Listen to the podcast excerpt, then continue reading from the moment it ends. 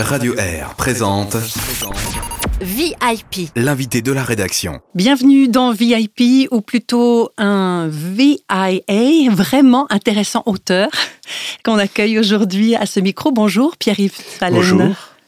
Alors voilà plusieurs années déjà qu'on ne s'est pas assis ensemble autour euh, d'un micro pour une émission radio. Pierre-Yves, hein, entre-temps, tu as écrit quelques livres, plusieurs dizaines même, et c'est euh, principalement d'écriture dont, dont on va parler aujourd'hui.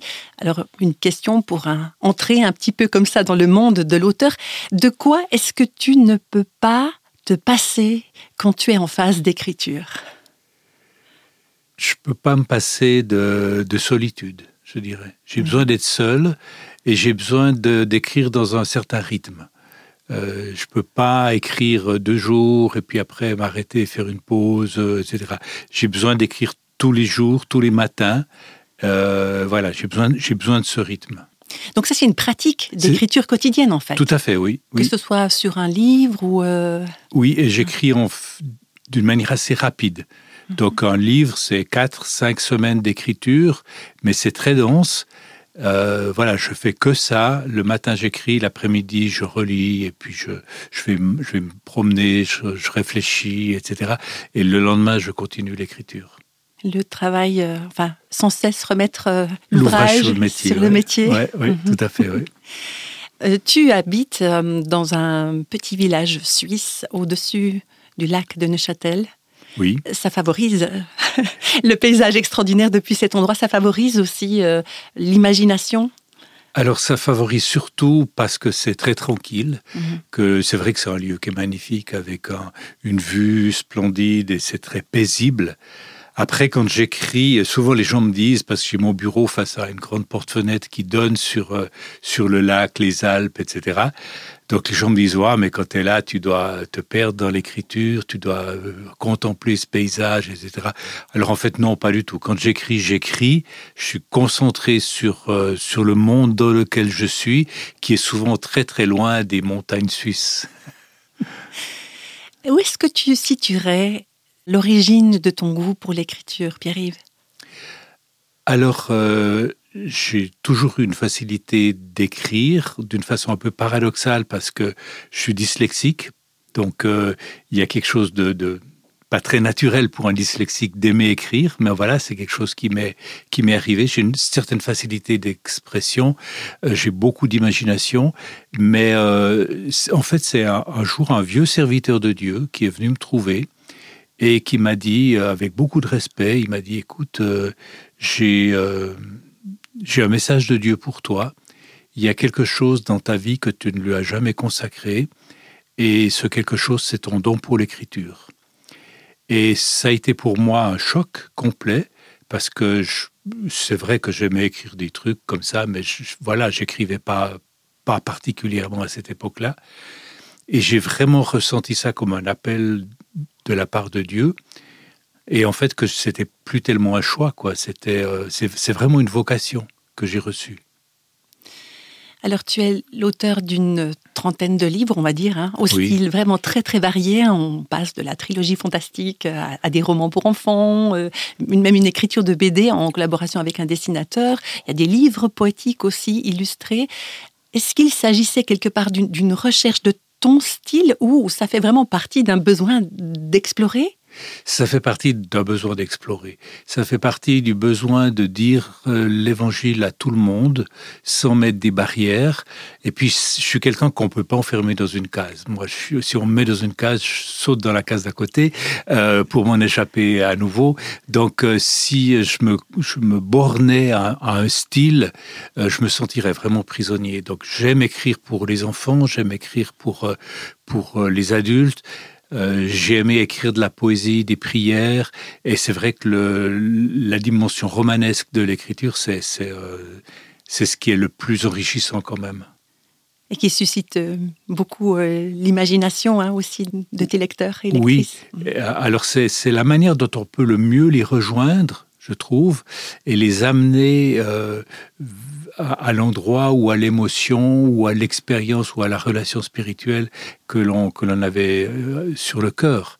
Euh, le, le roman est une arme euh, terrifiante à ce niveau-là parce qu'on prend vraiment le lecteur par la main et, on l'emmène presque à son corps défendant. Mais on a tous fait cette expérience, hein. même des fois des, des, héros qui sont qui devraient être antipathiques. Euh, on, finit par s'attacher à, eux et, à les suivre. Donc il y a, il y a un pouvoir dans le roman qui est, qui est assez extraordinaire mm-hmm. et qui est sous-exploité dans le monde euh, chrétien, clairement.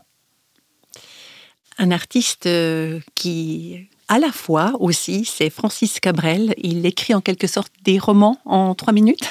Oui. c'est un style d'écriture, hein, écrire une chanson. Tout à fait, oui. On écoute une de ses chansons? Volontiers, oui. Deux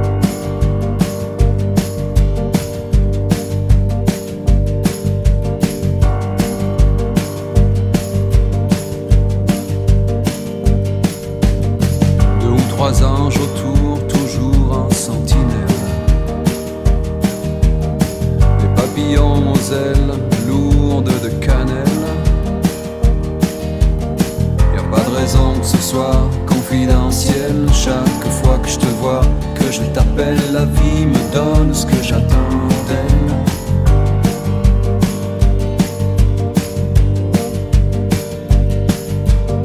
Dans chaque bar, chaque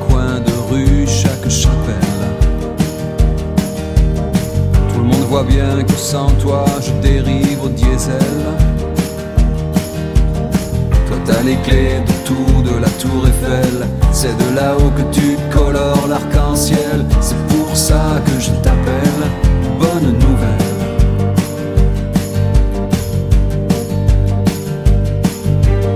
J'entends les cuivres, les cordes, les corps, les violoncelles.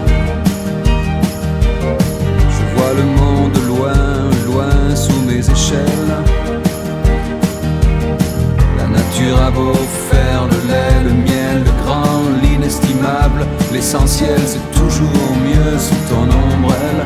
Bonne nouvelle.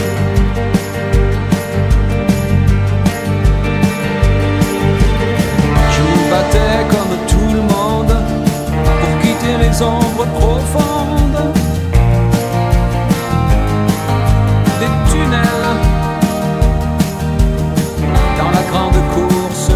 Je t'attendais comme un miracle, un Noël.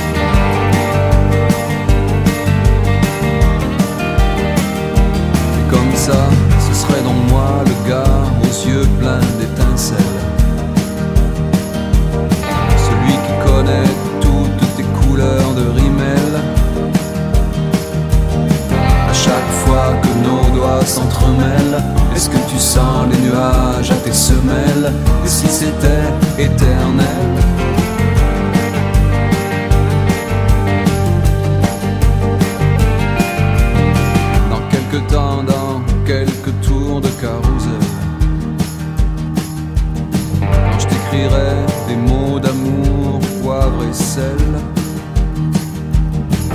pas de raison que ce soit confidentiel. Je dirais comme à chaque fois que je t'appelle, la vie me donne ce que j'attends d'elle. La vie me donne ce que j'attends d'elle. La vie me donne ce que j'attends d'elle. Bonne Je me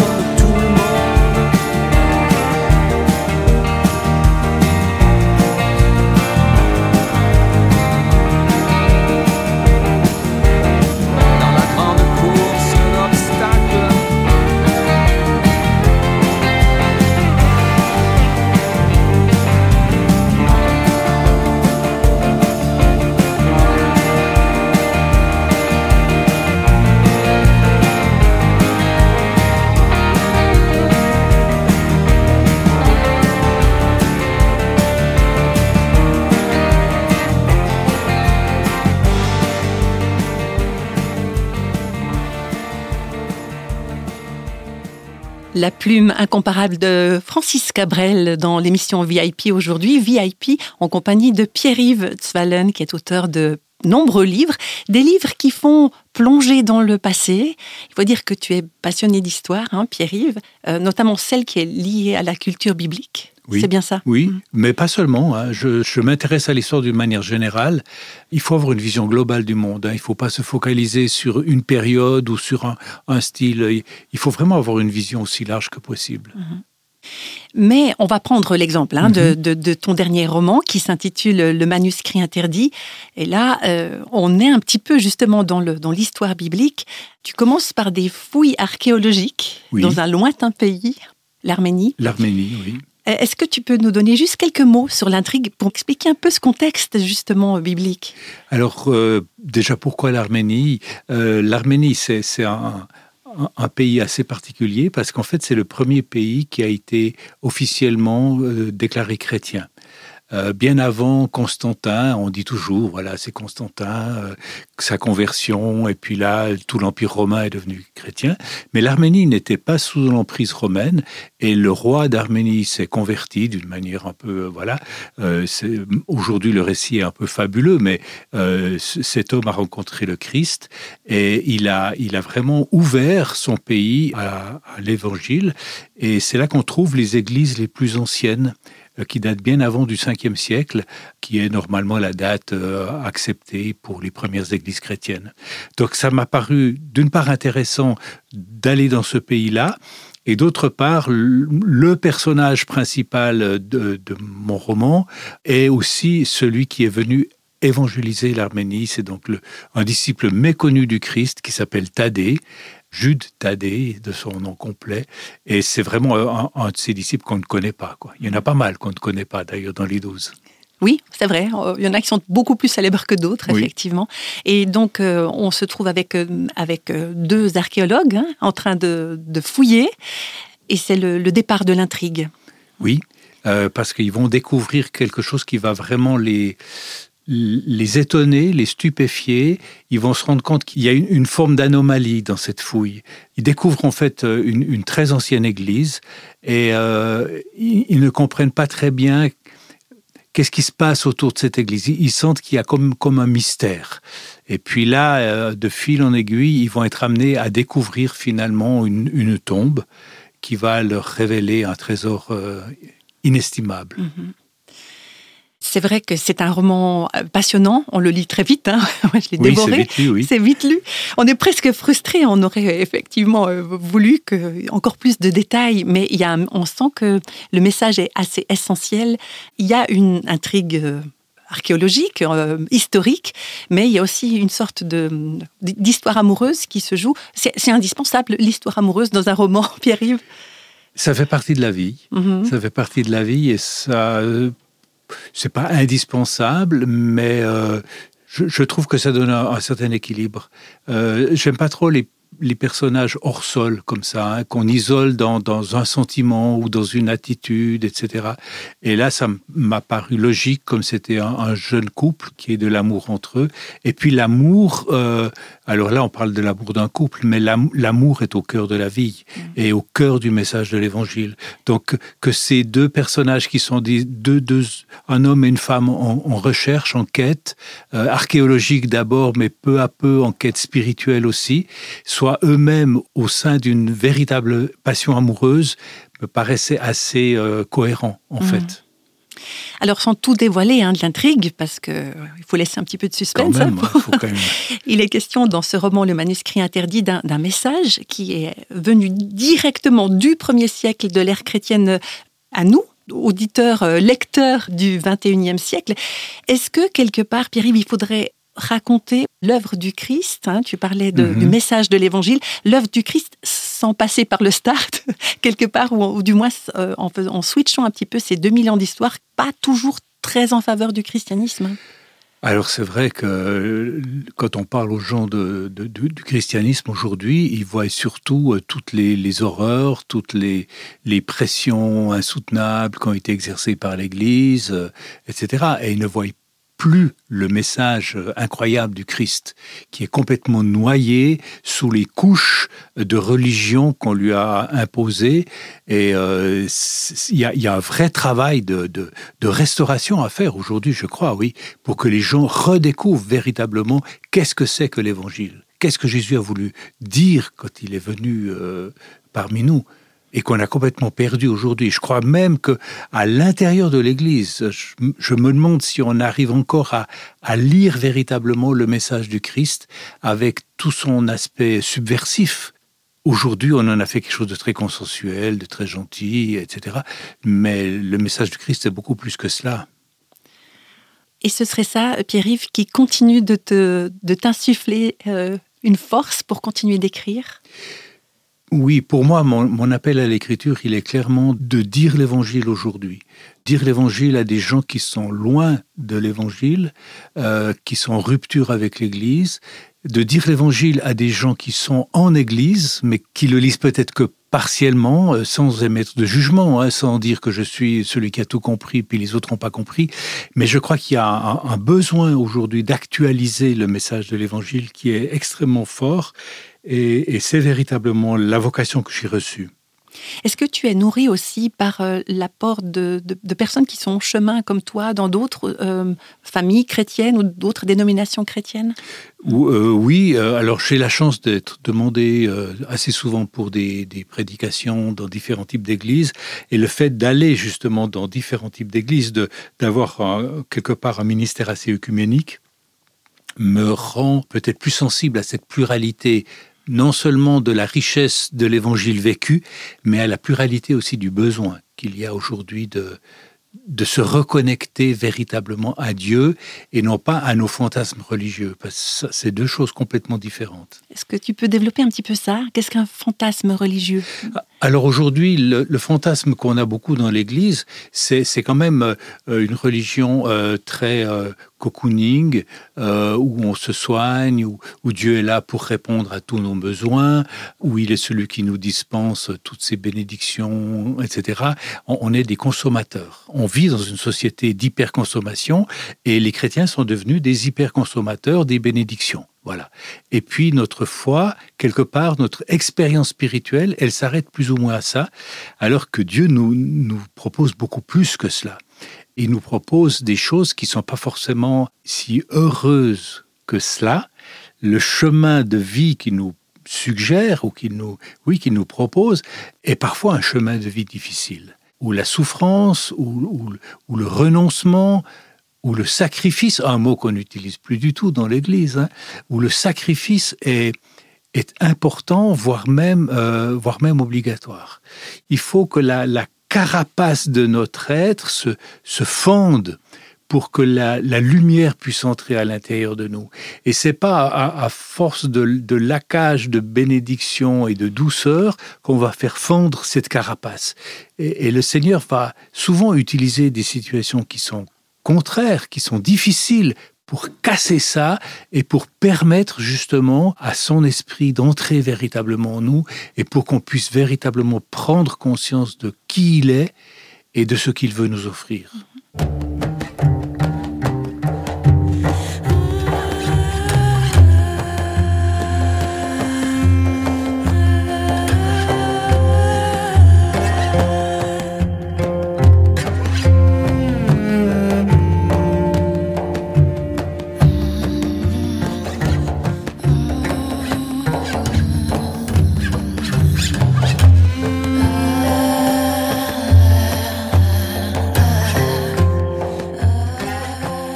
On en revient au roman même, hein, Pierre-Yves, le, manuscrit interdit. On suit ces deux archéologues qui ont le privilège de, tenir dans les mains un, manuscrit historique. Est-ce que c'est quelque chose qui t'est arrivé? Est-ce que tu as l'occasion de, t'approcher de très près de ces documents historiques? Alors j'ai eu l'occasion euh, à Jérusalem de voir euh, les documents de Qumran Euh, mais de les tenir dans les mains, non. Mm. euh, d'en découvrir non plus. C'était un rêve d'enfant. Hein. De l'archéologie, c'était un rêve d'enfant. Quand j'étais gosse, j'étais passionné d'égyptologie. J'ai d'ailleurs obtenu à l'âge de, de, 13 ans, je crois, un, prix euh, d'égyptologie euh, qui, qui, avait, il y avait un concours qui avait été organisé dans le collège où j'étais pour les plus grands, les classes terminales. Puis je m'étais glissé comme ça dedans. Et à la surprise générale, j'avais obtenu le, le, premier prix. voilà, c'était c'était un grand rêve pour moi d'être euh, archéologue, mais ça s'est jamais réalisé. Mais c'est pas grave, euh, j'ai fait d'autres choses.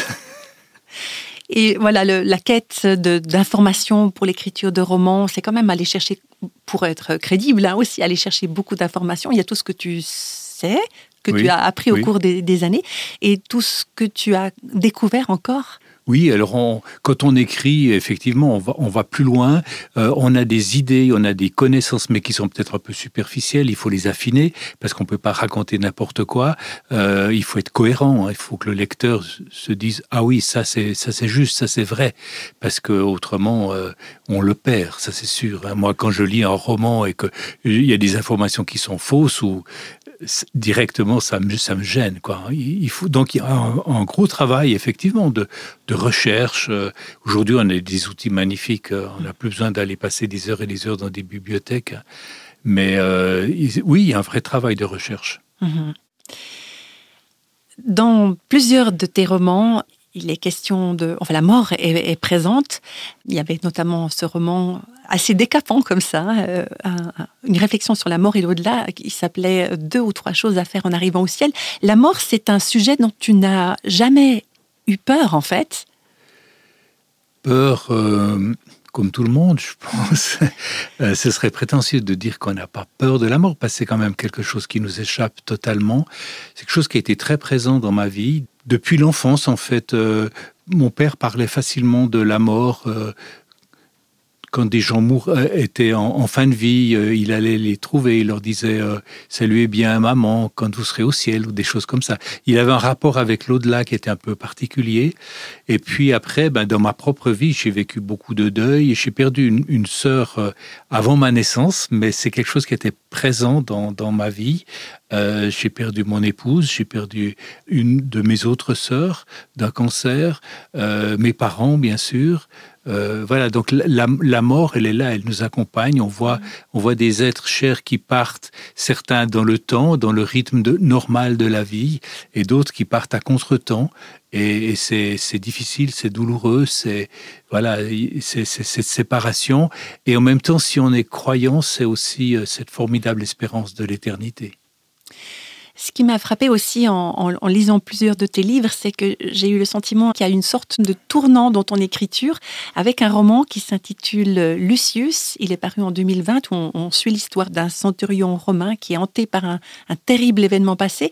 On découvre, on a, enfin, ou alors je découvrais euh, dans ton écriture des nuances beaucoup plus sombres et paradoxalement aussi des, des, fulgurances beaucoup plus lumineuses. Est-ce que ça fait sens pour toi? Oui, tout à fait, oui. En fait, euh, bon, je suis quelqu'un qui est un peu dépressif de nature, hein, c'est un peu ma nature, et en même temps, euh, je suis doté euh, d'un certain sens de l'humour, qui m'aide beaucoup d'ailleurs à rester vivant et à, à, affronter le quotidien. Et j'ai beaucoup utilisé l'humour, en particulier dans la trilogie Panique Angélique, où voilà, les gens riaient beaucoup. Et puis, je me suis rendu compte qu'en fait, il fallait arrêter de se cacher derrière l'humour et qu'il fallait, il fallait oser dire les choses avec la gravité qu'elles ont. Et en particulier, enlever cette couche de, de mièvrerie qu'on a collée sur les récits évangéliques en, remettant vraiment en lumière le contexte absolument terrible d'Israël, de la Judée euh, du premier siècle. Qui est semblable à ce qu'on vit aujourd'hui euh, entre Israël et Gaza, où, euh, voilà, avec cette violence permanente. Cette violence, elle était là, permanente, avec, euh, avec les troupes romaines qui étaient là, avec les pressions économiques terribles, etc. À, à ce niveau-là, j'ai d'ailleurs eu un témoignage assez étonnant d'une lectrice qui est professeure d'histoire à l'Université de Jérusalem et qui m'a envoyé un mot en me disant Merci pour votre livre. C'est la première fois que je lis un roman euh, sur cette époque qui relate aussi bien le contexte terriblement douloureux et violent du monde où vivait Jésus. Et euh, quand on remet cet arrière-plan-là, quand on, on remet cette violence omniprésente, cette possibilité de mourir finalement chaque jour, le message d'amour, le message de paix du Christ prend une toute autre dimension.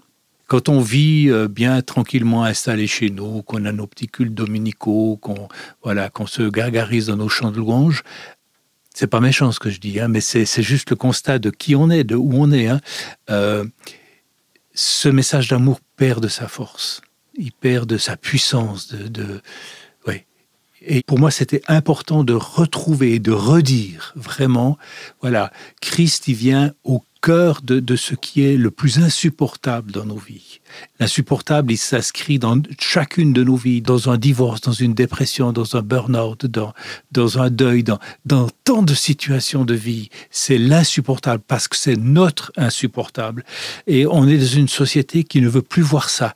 On doit être positif, hein, on doit être euh, au top, on doit être souriant, on doit bien présenter, et on n'ose plus dire que c'est difficile, que c'est compliqué, que on est des losers, qu'on s'est planté, qu'on s'est trompé. Et euh, il m'a paru important de rencontrer dans ce roman des, gens de cette nature-là, des gens qui n'avaient plus rien pour vivre, plus de chemin d'espérance, et qui tout à coup rencontrent un homme qui dit autre chose, un homme qui dit l'espérance. Et il l'a dit pas avec des solutions humaines. Il vient pas dire euh, vous allez gagner à la loterie. il, ne vient pas dire euh, les Romains vont partir. Aujourd'hui, il ne viendrait pas dire il y aura plus de chômage, euh, il y aura plus de, problèmes de, migrants, il y aura plus, il y aura plus tout ça. Non, il ne vient pas dire ça. Il c'est pas un discours politique qu'il apporte. Il vient dire vous allez vous découvrir aimé et vous allez vous découvrir aimable. Et ça, c'est aussi une, sacrée aventure. Et c'est tellement paradoxal quand on, met ça avec la violence ambiante avec le déchirement et le sang et les larmes. Et ce message, parce que Jésus, finalement, il ne dit rien d'autre que ça. Vous êtes aimés. Et tout au long de son message, ça revient constamment, sous une forme ou sous une autre, sous un miracle. Euh, il nourrit des gens, euh, il s'arrête, il prend soin d'un enfant, il joue avec eux. Des choses tellement simples, mais qui touchent le fond du cœur. On n'est pas dans la religion, on est dans la relation. Et c'est ce qui nous manque aujourd'hui, la relation avec Dieu. De la religion, on en a bien assez. Et la religion ne fait jamais du bien à l'humain, parce que c'est l'enfermer encore dans un concept privatif, souvent. Alors que la relation, elle, elle libère, elle épanouit, elle accomplit. C'est tout à fait autre chose.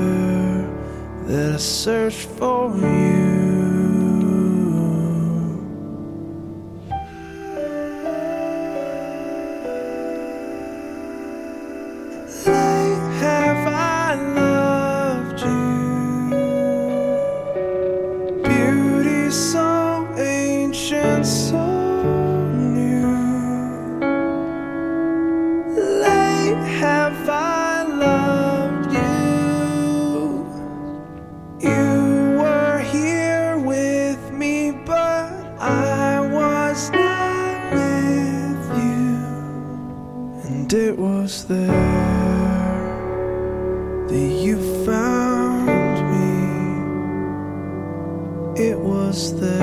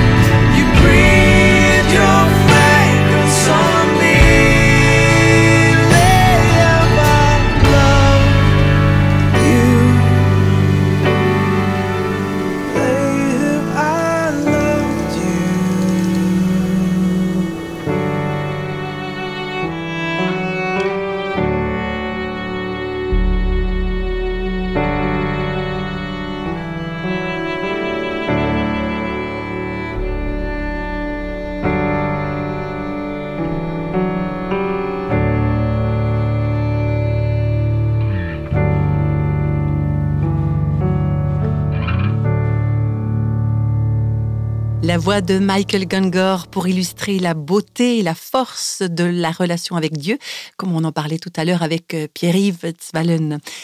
On arrive au terme de cet entretien. Pierre-Yves, tu es aujourd'hui ce qu'on appelle un, retraité. Alors en fait, est-ce que c'est pas un mot un petit peu étrange pour un écrivain? Oui, euh, on peut on peut écrire jusqu'à un âge avancé, tant que les neurones s'alignent encore à peu près. Euh, c'est pas comme le sport qu'on doit arrêter plus tôt. Euh, y a pas, le microdata n'est pas encore atteint en ce qui me concerne. Microdata, pour euh, ceux et celles qui nous écoutent depuis d'autres pays que la Suisse Oui, bah c'est la date de péremption. Voilà. date de péremption. Je traduis. Eh bien, merci beaucoup, Pierre-Yves. Euh, avant qu'on se dise au revoir, est-ce que tu aurais à l'intention de nos auditrices et de nos auditeurs une parole venue de la Bible que tu aurais envie de transmettre Alors, la parole qui m'a probablement le plus rejoint dans ces 20 dernières années, je dirais, c'est une parole que Dieu adresse à Jérémie. Un prophète de la Bible. Hein, un prophète de la Bible qui est un, personnage qui me ressemble beaucoup. Je, m'identifie beaucoup à, à Jérémie. C'est un homme qui aime la solitude, c'est un homme qui n'a jamais voulu être prophète, qui aurait préféré qu'on le laisse tranquille. Et Dieu lui a adressé euh, ce ministère et, ça a été pour lui quelque chose de, difficile à, accepter. Et c'est aussi quelqu'un d'un peu dépressif, euh, voilà, qui voyait davantage le verre à moitié vide qu'à moitié plein. Hein. Et euh, à un moment donné, Dieu lui dit cette parole extraordinaire. Il lui dit, je t'aime depuis toujours et pour toujours. Et ça, c'est bah, c'est tout ce dont on a besoin pour vivre, finalement. Ce savoir aimer de Dieu depuis toujours. Donc avant qu'on soit aimable, avant qu'on ait fait tous nos efforts, qu'on se soit rendu bon chrétien, etc. Et accumuler une toute sorte de diplômes. Voilà, et, voilà. Et euh, je t'aime, je t'aime depuis toujours, je t'aime comme tu es. J'ai pas besoin que tu te que tu te bonifies. Vous savez, aujourd'hui, j'ai l'impression qu'on veut se créer chrétien. Il faut passer par x x x stade pour arriver à être dans le projet de Dieu. Est-ce que c'est pas même une problématique humaine, tout simplement Oui, oui, oui, tout à fait. On, doit euh, être bardé de diplômes euh, pour arriver. Hein, aujourd'hui, si vous n'avez pas le bac, vous, pouvez quasiment accéder à aucune profession un tout petit peu intéressante. Et, dans le monde du, spirituel, on, on, est dans ce même travers. Et là, Dieu vient nous dire, vient dire à Jérémie, moi je t'aime depuis toujours. Je t'aime avec ce que tu sais pas faire, avec ce que tu peux pas faire, avec tes qualités incroyables, avec ces dons que je, je vois en toi, que je sais qui sont en toi et que tu n'as encore pas découvert. Et puis avec ces choses sur lesquelles tu te focalises euh, et, qui semblent t'emprisonner. J'étais un jour dans un, dans un culte en France et, je parlais de mon problème de, de dyslexie et un jeune s'est levé au fond de la salle, mais comme un il, a jailli quoi de son siège mm. et il m'a crié euh, oui mais euh, vous euh, quand vous aviez une dictée vous faisiez pas 62 fautes par page mm. et puis je lui ai dit non peut-être pas 62 fautes par page mais quand l'instituteur me rendait ma dictée il me disait quand tu auras fait 20 fautes de moins tu mériteras ton 1 et là on s'est regardé et on s'est découvert frère. Frère dans cette humanité blessée, dans cette humanité peut-être taxée d'incompétence, mais aimée, aimée de Dieu. Et, j'ai vu dans le regard de ce jeune qu'il se passait quelque chose. Si j'avais pu, moi, être aimé comme j'étais, alors lui pouvait l'être aussi. Et c'est tellement fort le message d'amour de Dieu, c'est tellement au cœur de son essence, de, qui il est. Maintenant, on, réduit Dieu à des prises de position, euh, on est contre, on est pour, etc. On se bat en, son nom. Mais se battre au nom de Dieu, mais c'est le plus grand des blasphèmes, parce que Dieu n'est qu'amour. Et Dieu nous aime depuis toujours et pour toujours. Quoi qu'on fasse, rien ne pourra nous séparer de l'amour de Dieu. Eh bien, c'est sur cette parole forte qu'on va se dire au revoir, Pierre-Yves. Merci infiniment d'avoir été euh, avec nous aujourd'hui. Merci à toi.